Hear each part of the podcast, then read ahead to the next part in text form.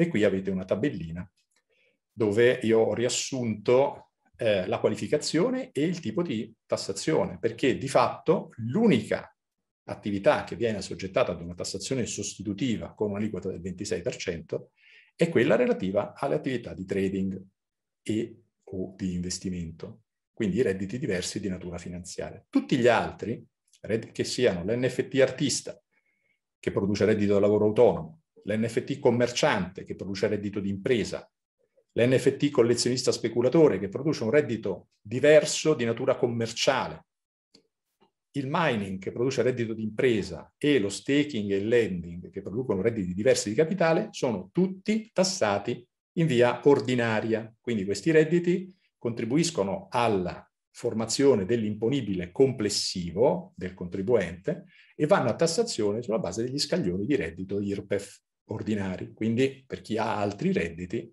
vanno ad aliquota marginale, che ve lo ricordo per quanto riguarda i redditi al di sopra dei 75.000 euro è del 43%.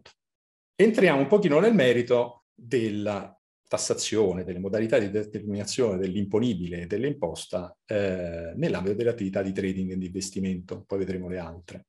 Questa è di gran lunga, allo stato attuale, eh, la branca che è stata più esplorata, perché è quella storicamente in cui si è sviluppata la maggior parte delle attività ed è anche quella dove ci sono state più pronunce da parte dell'amministrazione finanziaria. Quindi l'attività di tipicamente investimento eh, in criptovalute. L'imponibile, quindi l'oggetto sul quale si applica l'imposta, è rappresentato sempre dalla plusvalenza. La plusvalenza è sempre determinata come la differenza fra il valore di vendita, quindi il ricavo che deriva dalla cessione, e il costo storico, per quanto risalente, per quanto lontano nel tempo. Quindi se io oggi vendo un bitcoin che ho comprato nel 2014, la mia plusvalenza, come importo della plusvalenza, è l'intera differenza tra quello che incasso e quello che ho pagato nel 2014 per comprare quel bitcoin. Quella è la plusvalenza. Tenete presente che io sto ricavando qualcosa sia quando vendo per incassare euro, sia quando scambio il bitcoin per comprare un'automobile, per comprare altri, altre criptovalute, eh, per comprare dei servizi online, qualunque cosa comporti l'utilizzo e quindi lo scambio di questo bitcoin con altri oggetti che hanno un valore economico, eh, comporta il realizzo di questa plusvalenza. Qui entriamo su un altro argomento che è stato oggetto di discussione, vi pregherei di non avere dubbi in merito al fatto che anche gli scambi da criptovaluta a criptovaluta comportano il realizzo di una plusvalenza.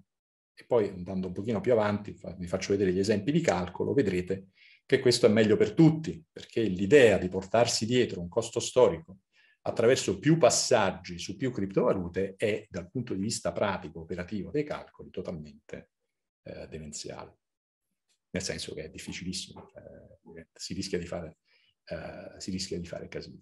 Il valore di mercato nel momento in cui io vendo è relativamente semplice da determinare, quello che è un pochettino più complicato è il costo.